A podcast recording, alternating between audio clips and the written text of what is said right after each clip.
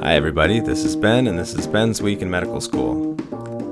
Sharing knowledge about the human body and glimpses into life in medical school. This podcast is for your entertainment and education. I do my best to present accurate information, but this podcast is not professional medical advice. The podcast is a personal project and does not represent the views of my medical school or any organizations I am affiliated with. I've just finished week 21 of medical school, and this is episode 18. Well, I spent the first week of break sleeping a ton, eating a lot of delicious home cooked food. And I was also thinking a lot as my brain um, slowly resolved back into its normal post exam shape. What should I be making sure I learn after each block? One goal is to pass. But beyond that, I'm trying to build a foundation of expert knowledge, some of which I can deploy directly from memory anytime. And specifically, I want to be able to use the knowledge to solve new problems that I haven't already explicitly memorized.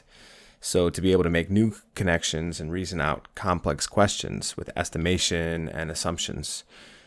And that's why cramming for a test is no fun because um, whenever I cram, it's just trying to make lots of isolated little pockets of information that I don't have time to connect in to everything else I've already learned.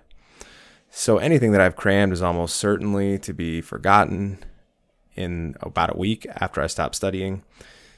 And this is why I think so much about flashcards because in this test passing world, it's too easy to sink into a habit of studying and forgetting. And one of my goals is to be able to rise above that cycle a little bit. I want to be able to have a bit of encyclopedic knowledge so that when I encounter a situation that I haven't learned about, I can get very close to a good answer by following the principles that I've learned. Well, so that's a long way of saying that a week later, I'm always looking back and trying to find out what I really learned. And I'm consolidating my knowledge and trying to figure out how to learn and retain more out of the next block. One example of using this um, stored up knowledge, um, my mom asked me the other day how much blood is in the human body and I didn't have a ready answer. I remembered it's about five liters, but it varies a lot by how much someone weighs.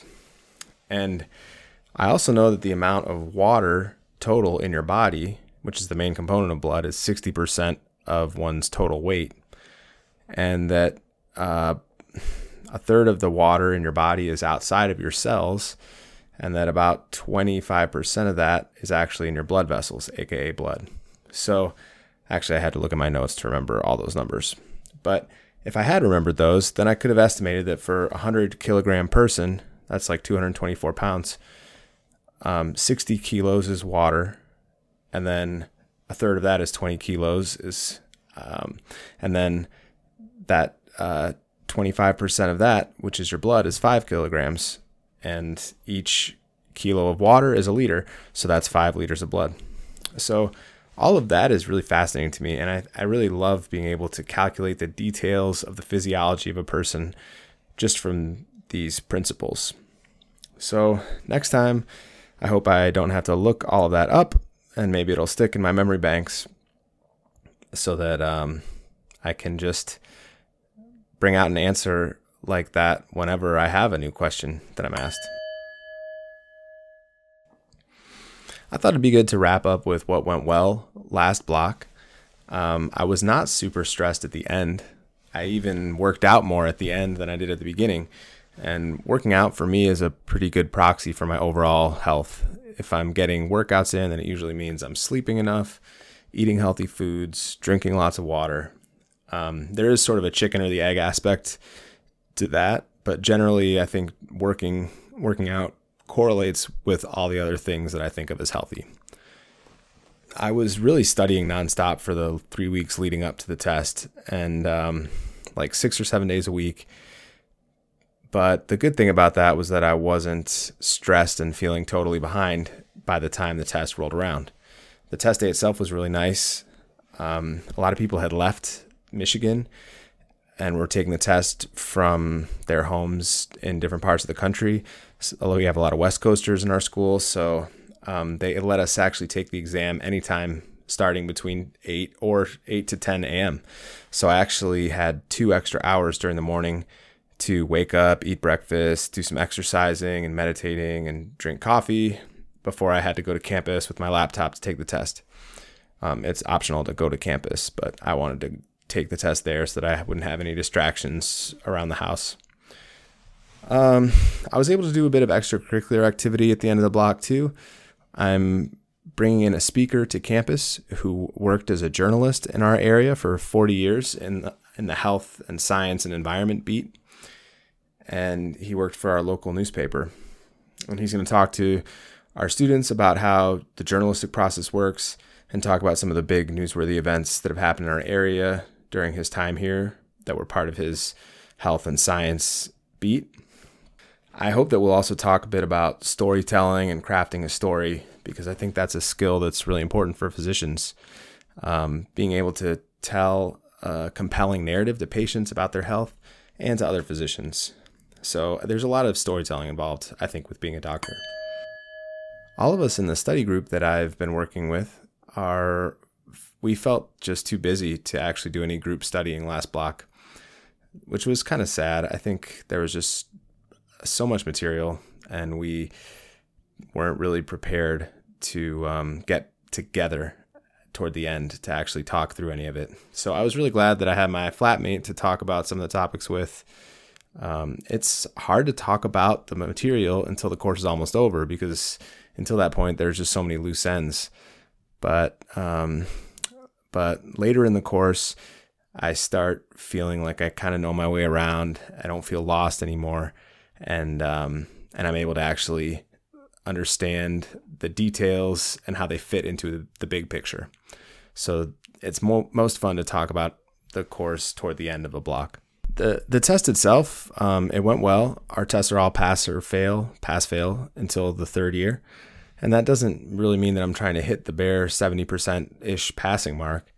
Um, I really go into the exam wanting to get hundred percent um, because wouldn't that be awesome to have a three and a half hour exam and know every answer instead of being stressed out and racking my brain to see if I can uh, wring out every last glimmer of information about the questions and then still end up getting like one out of five of them wrong.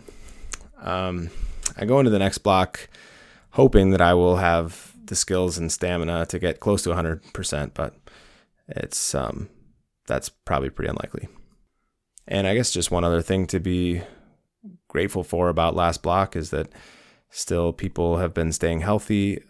Um, I don't know uh, too many people who've been getting COVID, and uh, and so I guess that makes me really happy. Um, there are a lot of people that I know that have gotten it, and and it's just been a really tough time, obviously. So uh, my heart goes out to everybody who's gotten sick or has loved ones who've gotten sick.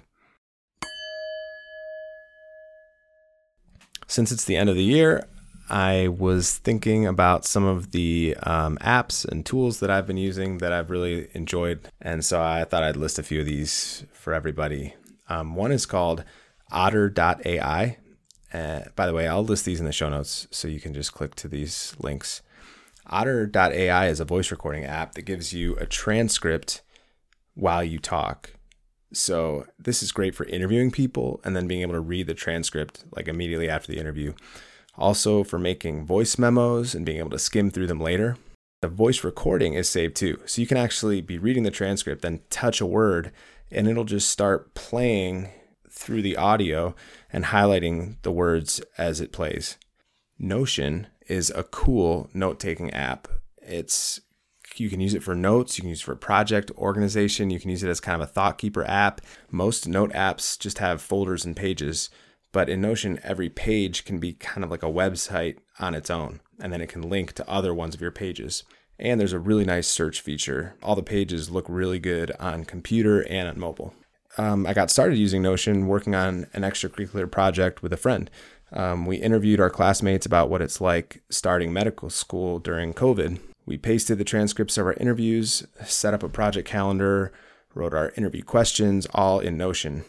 The only place where I felt like we should use a different tool was in actually co writing the draft of the article. I felt like a traditional word processor was actually a better tool for really drafting an article so that we could track our changes. that functionality is not really a part of Notion. The last pick I will make is for a timer app for Mac computers. It's called Howler Timer.